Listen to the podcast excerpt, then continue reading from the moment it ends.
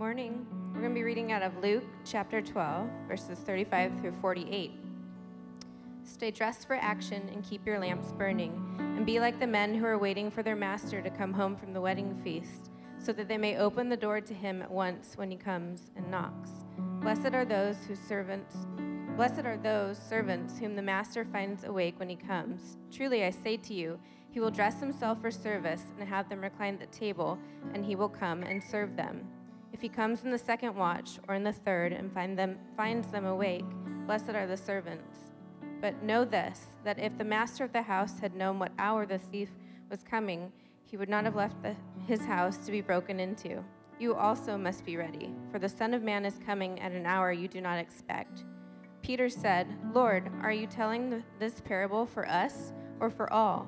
And the, the Lord said, Who then is the faithful and wise manager, whom his master will set over his household to give? To give them their portion of food at the proper time. Blessed is that servant whom his master will find so doing when he comes. Truly I say to you, he will set him over all his possessions. But if that servant says to himself, My master is delayed in coming, and begins to beat the male and female servants, and to eat and drink and get drunk, the master of that servant will come on a day when he does not expect him, and in an hour he does not know, and will cut him in pieces, and will put him with the unfaithful. And that servant who knew his master's will, but did not get ready or act accordingly to his will, will receive a severe beating. The one who did not know and did what deserved a beating will receive a light beating. Everyone to whom much was given, of him much will be required, and from him to whom they entrusted much, they will demand the more. Will you pray with me? Lord Jesus, this morning we want to pray for our nation. I don't know this for a fact, but apparently there's supposed to be some protests this morning uh, at various capitals. I know that there's been calls for violence.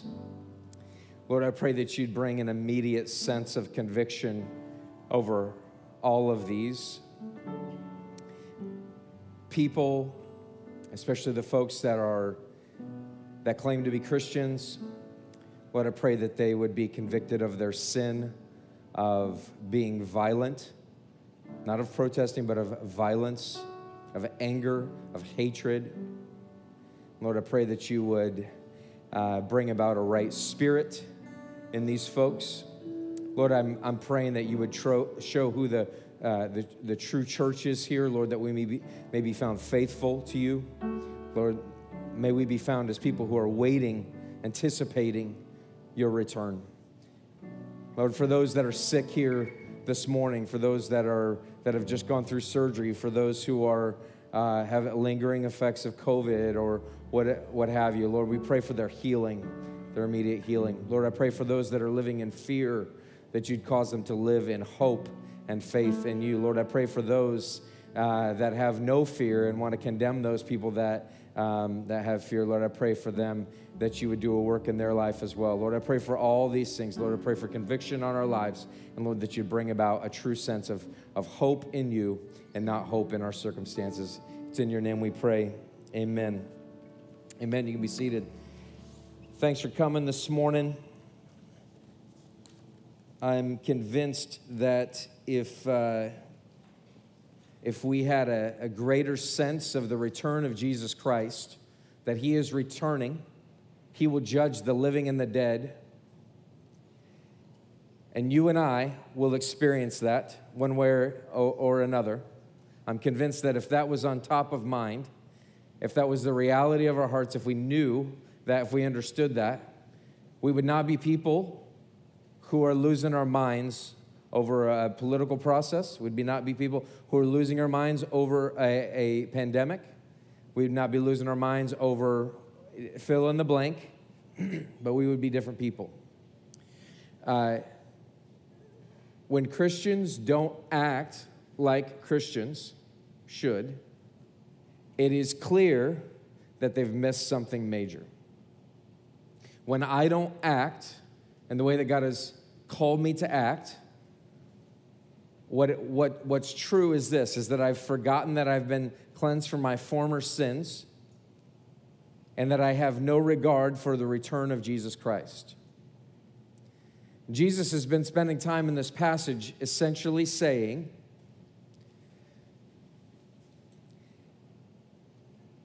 that you should not live in greed. Don't depend on material things. The man walks up to him and says, Hey, tell my brother to split the inheritance with me. Jesus says, This is not about that. The next, the next situation talks about worry over material things. And Jesus says, Life is about more than food and clothing. And ultimately, he ends that passage by saying that it's really about seeking the kingdom of God. It's really about seeking him and everything that he is. It's, it's seeking after him.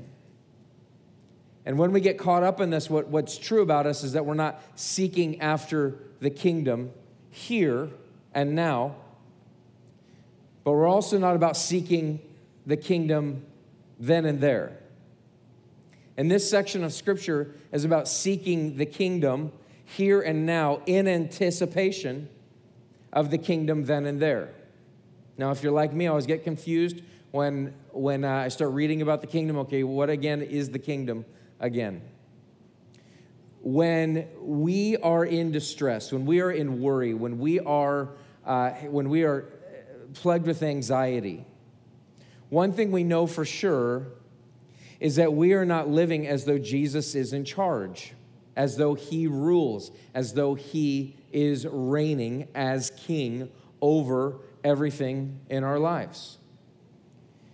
When I begin to release my worries and my anxieties, realizing that He cares for me, realizing that He is the one who is going to ultimately care for me, when I release all of that, when I realize that He's in charge, it's, it is His rule. He is reigning over this situation. He is reigning everywhere. When I, when I realize that, it releases me to then say, okay, I don't have to live like this. I can be a non anxious presence in my community. Do you want to feel anxious? Go start reading Facebook, Twitter, Instagram, Parler. Who, who's, where did that come from? Whatever. Uh, just go on those social media platforms and just start reading, and you will end up anxious. I promise you. Just read it. Just read what people have to say. Oh, I got to worry about that. I got to worry about that now. Oh, that sounds pretty bad. That sounds terrible. Wow, I don't want that to happen to me. I don't want this to. Just do it. Can I just give a side note here? As a church, we've been talking about this uh, as a staff and, and elders recently. I am becoming, and I'm not making a rule here, I'm, but I, I'm just becoming more and more convinced that I'm not sure that we can live as believers if we are constantly on social media. I, I, I'm pretty sure I don't think it can happen. In fact, I think the first step of, of your growth as a, as a disciple, what am I saying? What in the world is going on right now? Disciple. All right. Uh, your first step of growth as a disciple, I think, needs to be just putting away social media for a while. We are all addicts to the anxiety and the fear. We thrive off of it, our world thrives off of it. That's a side note. I have to get into the sermon Jesus says, I want you to seek first my kingdom. He then begins to talk about this idea of, look at verse 34 for where your treasure is, there your heart will be also. Then he says, Stay dressed for action and keep your lamps burning. I want you to be ready for, for, for me to return.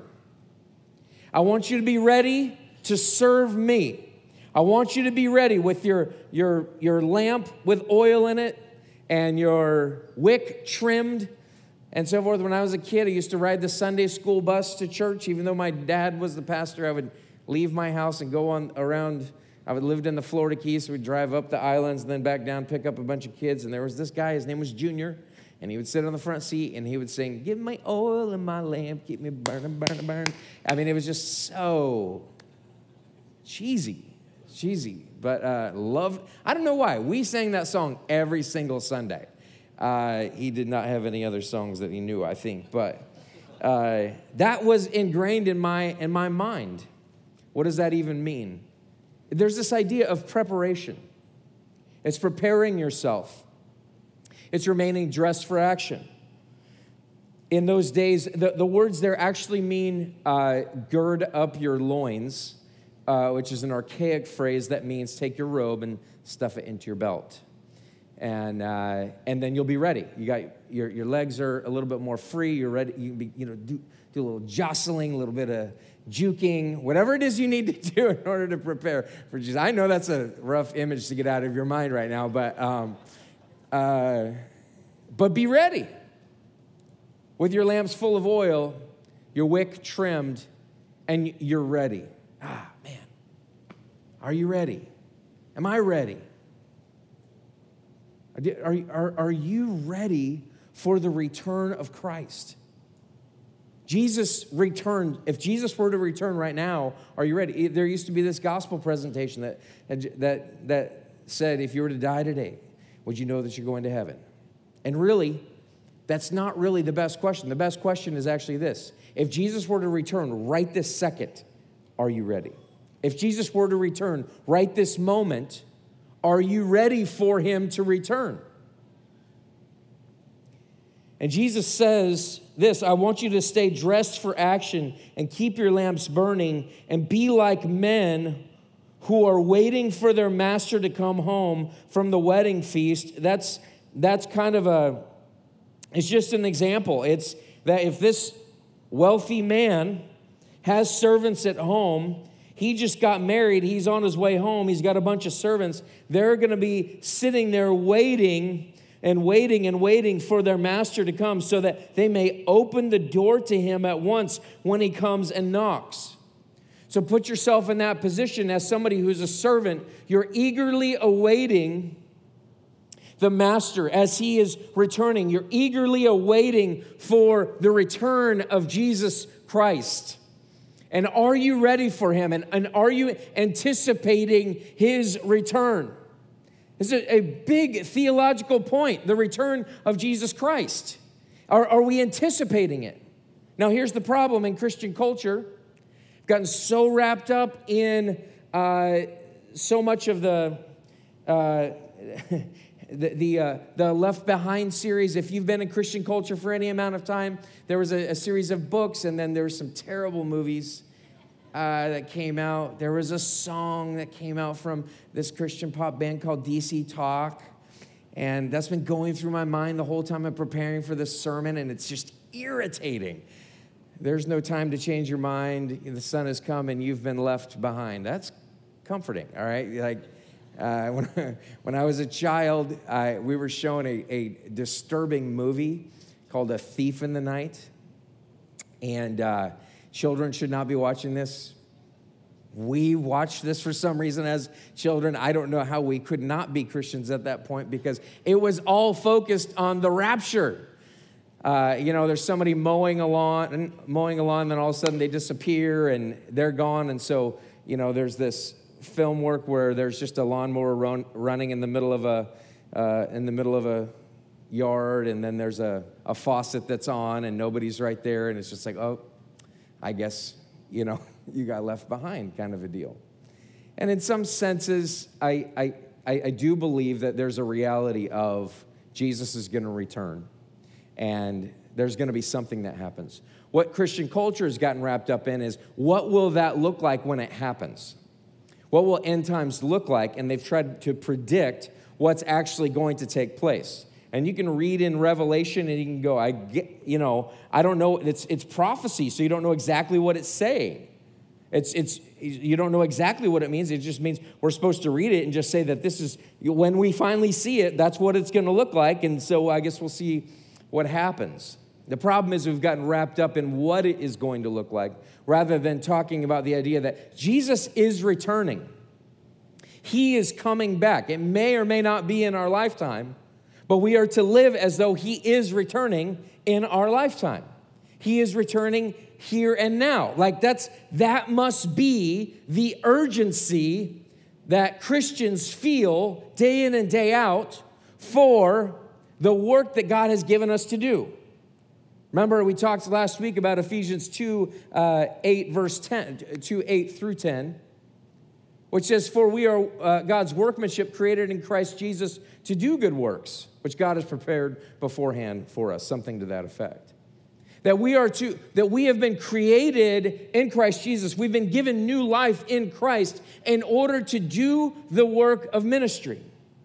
And what this passage is saying is that there should be some teeth behind your uh, decision to actually be waiting on the Master, waiting for Jesus Christ's return.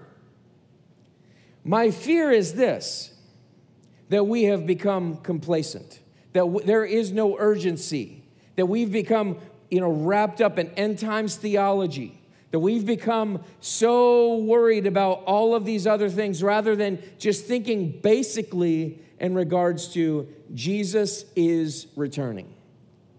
It says in 1 Peter, verse 1, uh, chapter 1, verse 13, which we just preached on not too long ago. Therefore, preparing your minds for action and being sober minded, set your hope fully on the grace that will be brought to you at the revelation of Jesus Christ. Peter says, I, I want you to prepare your minds for action. I want you to be sober minded. I, want, I don't want you to think going off on all, into all these conspiracy theories and all of this worry and anxiety and all this stuff that's going on in our world today. And I want you to put your hope fully on what? The grace that's going to be finally brought to you when Jesus Christ returns. How many of us are waiting for the return of Christ? How often do I think about that? How does that affect how I live? That Jesus is returning. Look at 1 Thessalonians chapter 4, 16 through 18.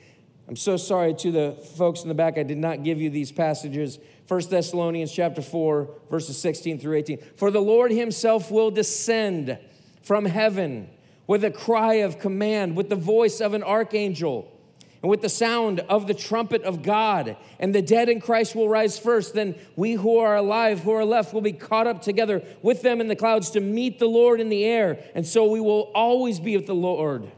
Therefore, encourage one another with these words. That's encouraging. It's an encouragement that the scriptures intend to you to know, that Jesus intends you to know, to read and to hear and to understand, to live in light of the end, to live in light of the return of Jesus Christ. Look at Revelation chapter 19, verses 6 through 9. Then I heard what seemed to be the voice of a great multitude, like the roar of many waters, and like the sound of mighty peals of thunder, crying out, Hallelujah, for the Lord our God, the Almighty, reigns. Let us rejoice and exult and give him the glory, for the marriage of the Lamb has come, and his bride has made herself ready. It was granted her to clothe herself with fine linen, bright and pure, for the fine linen is the righteous deeds of the saints. And the angel said to me, Write this Blessed are those who are invited into the marriage supper of the Lamb. And he said to me, These are the true words of God. The end, the return should be the most pressing things on our minds today. Hallelujah. For the Lord our God, the Almighty, reigns. Man.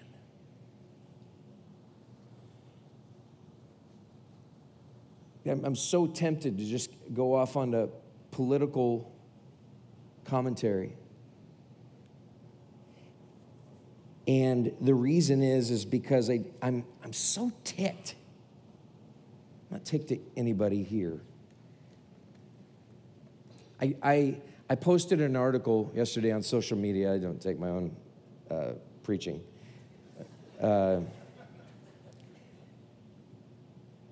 I, I try to rarely post. I posted an article basically saying, let's stop believing the conspiracy theories, basically, is what, i what I was saying. QAnon, that type of stuff. By the way, if you find yourself intrigued by QAnon or you're to, you've totally bought in, I, I want to encourage you, if you go to our church, that you'd, you'd come and talk to me. Let's, let's talk through this. Uh, that you talk to me or one of the elders. If you go to this church, if you're part of this church, you have put yourself under the authority of the elders here. It doesn't mean that we're going to be domineering over you, but what it does mean is this is that we need to have a conversation. If you're representing Outward Church in the community, let's have a conversation if you're buying into that. I posted the article. My good friend, who's an atheist, basically pointed and said, and that's why I can't believe in Christianity because those Christians, they believe those unbelievable lies. And as a result, it shows me that everything that Christianity believes is a lie, such as Noah's Ark, so on and so forth. I just, I just want to let you know that when we do not focus on the fact that Jesus is king, that he lives, that he reigns, that he is returning with authority. What happens is that we have people that are around us that see the fallacy in, in our belief system. That they, they see the problem. They say, if you believe these lies, then everything that you believe is lies. When we are not focused on the return of Christ Himself? Are you eager for the Master to return? Or are you so focused today on everything else that life seems to be a blur? You find yourself anxious, you find yourself worried consistently. We need to look at this passage. It says this Blessed are those whose servants uh, are those servants whom the master finds awake when he comes. Truly I say to you, who will dress himself for service and have them recline at table, and he will come and serve them. The, the example says this that when, when we, as the servants, are waiting at the door for the master, we're ready for action, we're ready to serve. We are ready to do the work of ministry. We are ready for this with our, our lamps filled with oil and our wicks trimmed. And so when we're ready for Him, and He comes and finds us in this position of being ready for Him. I'm waiting for you, Master. I'm waiting for you, Jesus. I'm ready to see you. It says it's, it's crazy. He will dress Himself for service and have them recline at table, and he will come and serve them. The master and the servant, or the master and the slave, are going to switch. And the master's going to serve the servant. This is what Jesus is offering to you, in that you can try to be served here and now, or you can wait for the master to serve you. If he comes in the second watch or in the third and finds them awake, blessed are those servants. But know this this is a new example, by the way, it, it, feels a little confusing. Verse 39 But know this that if the master of the house had known at what hour the thief was coming, he would not have left his house to be broken into. You also must be ready, for the Son of Man is coming at an hour you do not expect. Just like a thief breaks into a home, you don't know when he's coming. You need to be ready and watching for that thief, whatever that looks like. So, also, the Son of Man is going to come just like that. Well, you, you will not expect it. I think that's intended to say to us you don't know if it could be two seconds from now or two millennia from now. Jesus says, I want you to be ready because it could be at any moment. Peter said, Lord, are you, are you telling this parable for us or for everybody? Is this for the disciples or is this just for everybody who's listening? And Jesus answers a question with a question. which is always nice. And the Lord said, Who then is the faithful and wise manager, whom his master will set over his household to give them, uh, to, to give them their portion of food at the proper time? Jesus responds by saying, Who are the, the guys that I'm going to put in place to feed my household? Who are these people? And what I think he's saying is this I think he's saying, I'm talking about disciples, I'm talking about the people that have, that have said, Yes, I, I, I have trusted in Jesus Christ. I have trusted in him. And it, it says something at the end everyone to whom much was given, of him much will be required. From him to whom they entrusted much, they will demand even the more. Which I think means this that wherever you are on that scale of like being a disciple, whether you're somebody who isn't really leading anybody except yourself, or whether you have a, a family, or whether you have a, a, community group, or whether you have you know some ministry at the church or some ministry outside the church, or whether you're leading a church or leading some type of ministry or whatever, wherever you are on that spectrum, to whom much is given, much will be required. When you have more responsibility, you have more responsibility to know and to understand, is what Jesus is saying. Is obviously, he's kind of taken from that Spider Man quote great power comes great responsibility or something like that. I don't think Jesus means it like that necessarily. So don't think about Spider Man right now, but he says, Blessed is that servant whom his master will find so doing when he comes. What's so doing? He's feeding the household. He's feeding them on time. He's doing the work that Jesus has set before him. I think most Christians do not understand that God has given you something to do in the context of the local church. And it's not just for church members, it's people who are connected to a local body. And if you're not connected to a local body of believers, you must be, you should be. You're outside of the will of God when you operate where you're not connected to a local body. You should be connected to a local church. And you should be involved in serving in some capacity or another. You should be involved in some way or another. That's what God has for you. I promise you. He says, Blessed is the servant whom his master will find so doing when he comes. If you're a disciple of Jesus Christ, that you would be feeding that you would be serving in the way that God has called you to serve. Truly, I, I say to you, he will set him over all his possessions. More responsibility will be given in the next life. We don't know what that even means, but it's a good thing. It's a good thing.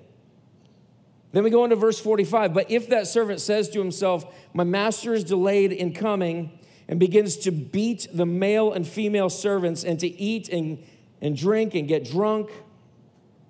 The master of the servant will come on a day when he does not expect him, and at an hour he does not know, and he will cut him in pieces and put him with the unfaithful. Youch. That, that's, that's heavy, right? That's pretty heavy. But Jesus often talks in, the, in this way. Jesus talks in a way that says, if your right hand causes you to sin, cut it off. If your eye causes you to sin, pluck it out. Jesus talks in these these grand ways, and I'm not trying to minimize what he's saying here, but that's not exactly what he means. It's not word for word in that, in that sense. Jesus is saying it's a real problem when someone is defiant towards God. Some of you are defiant towards God. You know the truth, you've heard the truth, you know that you're supposed to be serving Jesus, ready for his return and yet you don't care. Say, oh, God will forgive me, forgive me. Oh, that's it's fine. I'll just do whatever I want. Listen, church, Jesus says that there's many people who are going to come to me and, and say, Lord, Lord, didn't we prophesy in your name? Didn't we do all of these things for you? And Jesus is going to say, Depart from me, I never knew you. And some of us need to have that fear in our hearts and say, I could be acting like I've been a Christian most of my life, but I just have lived defiantly. I have gone against him over and over again. I have blatantly disobeyed him. I'm not saying that you have struggles, that you have compulsions, that you have desires, that you, you're continually going back to the, the Father and you're saying, Lord Jesus, I'm asking for your forgiveness because you've gone to the cross for me and I am working towards, I, I am, I want to uh, continue to die to self and continue to walk with you. I'm not saying that. I'm talking about the person that says, I know it's wrong. I try to act like I don't think it's wrong. I try to find Bible verses and say, you know what, see, it's not really that clear, and so I don't necessarily need to worry about that. And Jesus says, the defiant one, the blatant one, is put with the unfaithful. And what I think that means is your hope was never in Jesus Christ to begin with, it was always in yourself. The defiant ones who refuse to read the scriptures, the defiant ones who refuse to obey what the scriptures have to say.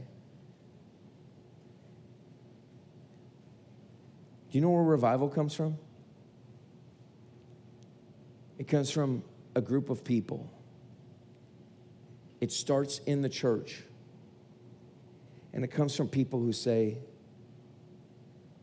I've always said that I was a believer, and now I realize I wasn't. And there's a conviction that comes over them.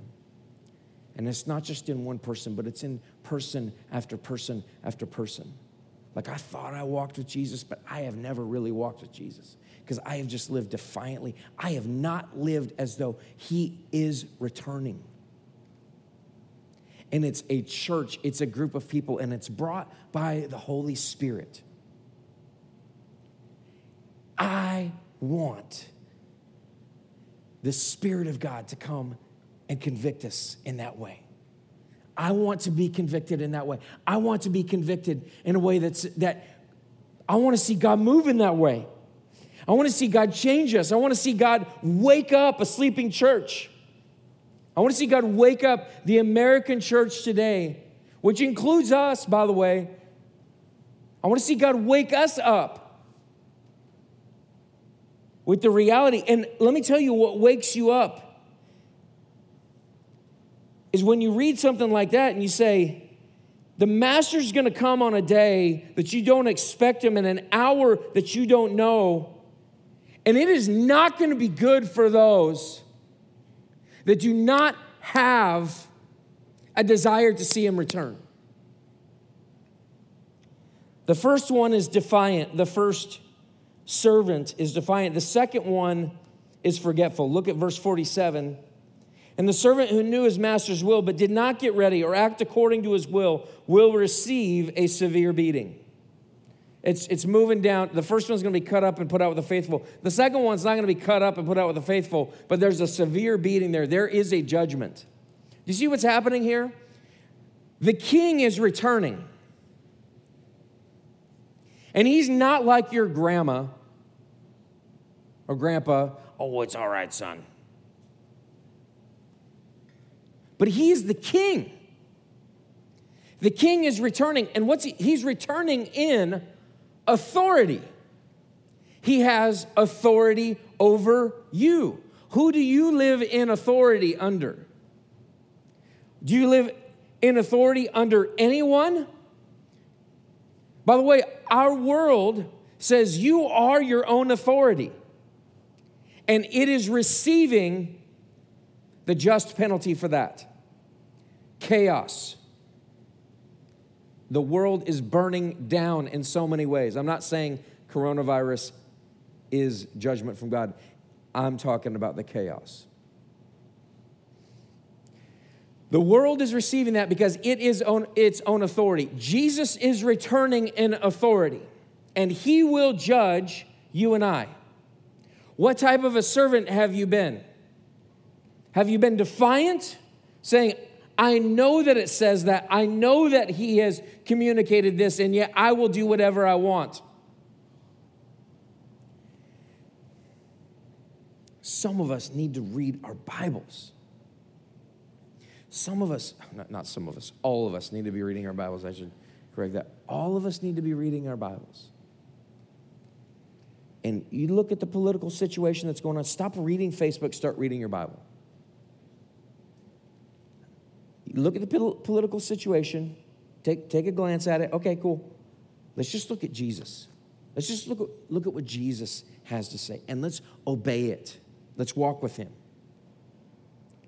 The first one is defiance. The second one is just is forgetfulness. They knew what the master wanted, but they just didn't act on it. And I think that's where a lot of us are. A lot of us are in that place. And the reason why we're forgetful is because we refuse to make Christian community a priority. We refuse to make being at church a priority. I hate even looking at the statistics, I hear them occasionally. But like, listen, I, I have I've put it off many years because it seems kind of self-serving. Hey, you should come hear me speak, right? That seems seems a little bit self-serving. But I just want to tell you, you should come hear the preaching of the word over you. You should hear it. And when you hear something you don't like, that's when you found a good church, probably because it probably is in line with the scriptures. And that is what changes you. It's not going to hurt you, it's not going to destroy you. It's not going to be a, a, safe space. It's not going to be a place for you to just come and feel good about yourself. It is going to be a place where you are challenged, a good church in your area, wherever you are, that you stay committed to. That's how forgetfulness doesn't take root and turn into defiance. That's how forgetfulness goes away little by little. That's why foolishness begins to dissipate. As you begin to listen to the preaching of the word over you, you begin to worship with everyone who are all of the people who are waiting, who are anticipating the return of Jesus Christ, who could come at any moment and judge the living and the dead. And these people in this room, these people who have submitted themselves to the, the authority of Jesus Christ and have said, I want him in my life. I don't care what it takes. I don't care how many times I keep screwing up. I don't care what's what's happening. I see that he's received me. I see that he's already given me the kingdom and I am going to live as though he rules and he reigns. And when I don't do that, I want someone to correct me. I want to live under the authority of Jesus Christ? Are you waiting for the king, anticipating his return and his authority to be fully realized over your life? Or do you reject that? Because that may be a big determining factor, is whether you live in defiance, whether you just live in forgetfulness. And I think all of us are somewhere on this spectrum here. But the one who did not know, verse 48, and did what deserved a beating will receive a light beating. There's, there's less responsibility because he, he didn't know. She didn't know. Perhaps they were sitting under bad teaching. No one ever told them. A lot of churches like that today that are giving out bad teaching. They're giving you seven steps to to have a, a better marriage or better finances or, or what have you. But that's just window dressing. It's just riding the ship down. It's, that, that's, that's all that that is. That's, it's just it's turning you, you into maybe a more moral person, which is still good for society, but it's not good for your soul. Because as you become a more moral person, you become more convinced that all you need is you, if you're able to do it. And if you're not able to do it, you realize that you maybe you don't even want to exist anymore because you can't seem to pull it together. You can't seem to be more moral. That's a problem. This isn't just about morality, this is about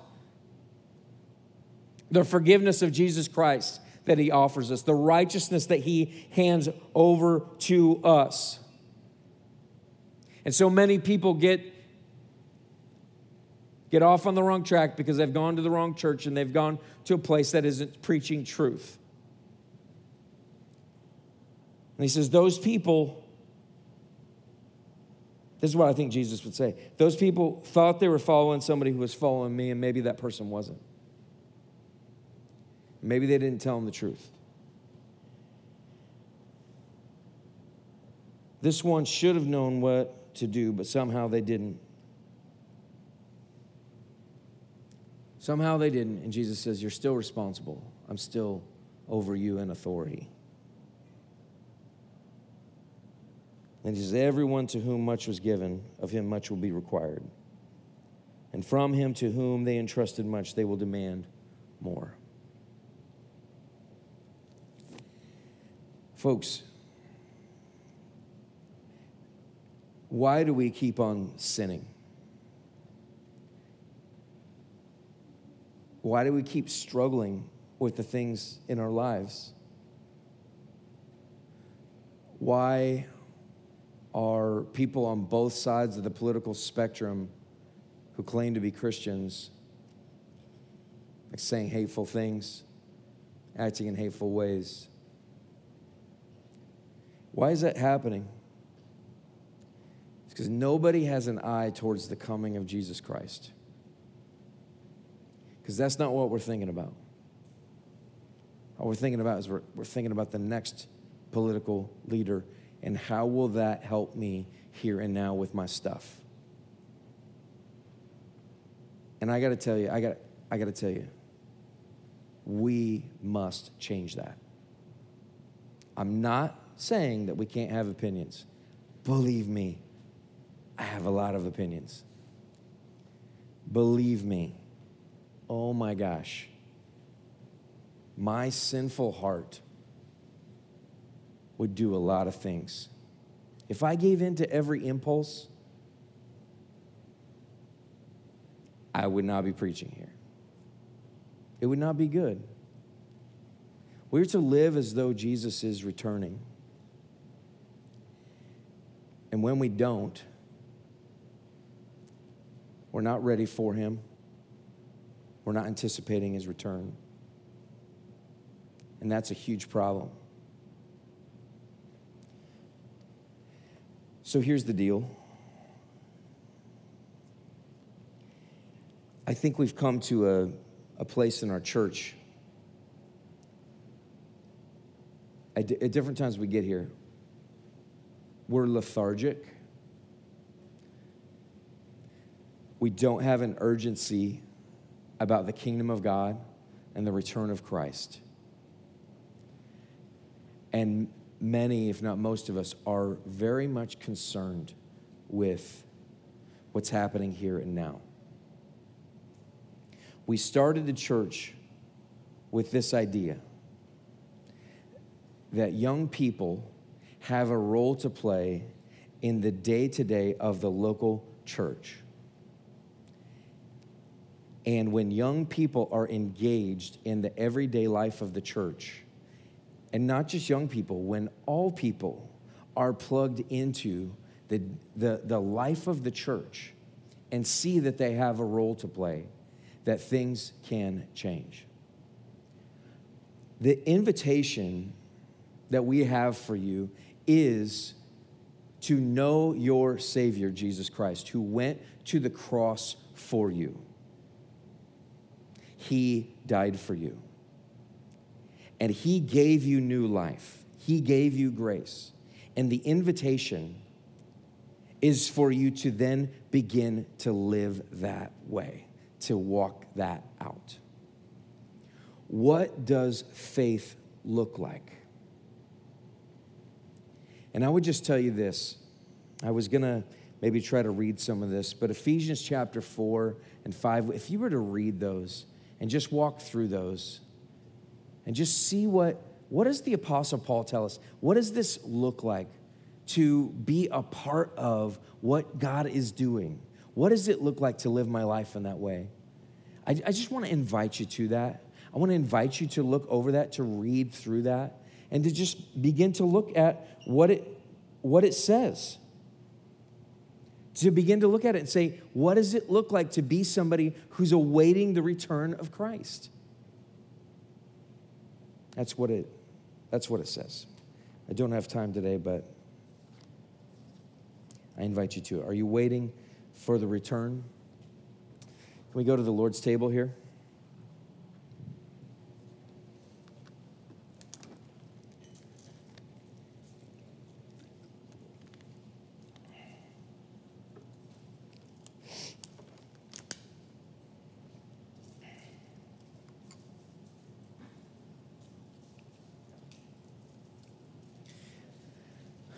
Coming to the Lord's table is about anticipating, it's, it's about remembering, but it's also about anticipating the return. We're proclaiming the Lord's death until he comes. That's what this is about. Jesus wants us to be able to taste our need for him. He says, Unless you eat my flesh and drink my blood, you cannot be my disciple. Jesus is saying, I want to be that connected with you. I want you to take me into you because I've taken you into me. It's called union with Christ. And our, our union with Christ, our connection with Him, is not displayed well as we continue to, to sin, as we continue to not look at what He's done for us as we continue to not anticipate Him. So, would you bow your heads with me? Would we spend a few moments in confession? Most of us in this room can say, Lord Jesus, I have not looked forward to your return. Can we confess that?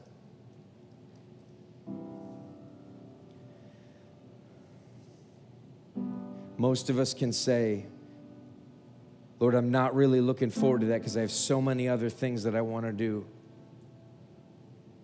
I want to get that house. I want to have kids. I want to see my kids grow up. I want to see them get married. I want to finally get married. I want to get a job. I want to see what this is like. And Lord, I don't look forward to your return. Can we confess that?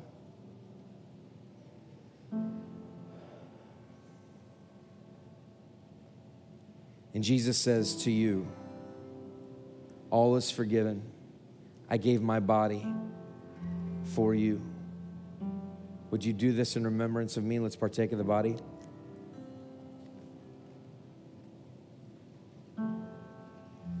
Jesus says, I love you so much. I care about you so much. I know all of your sins. I see every way that you have completely messed us up that you have not waited for my return. But that's why I gave my life. That's why I poured out my blood for you. Let's partake of the blood.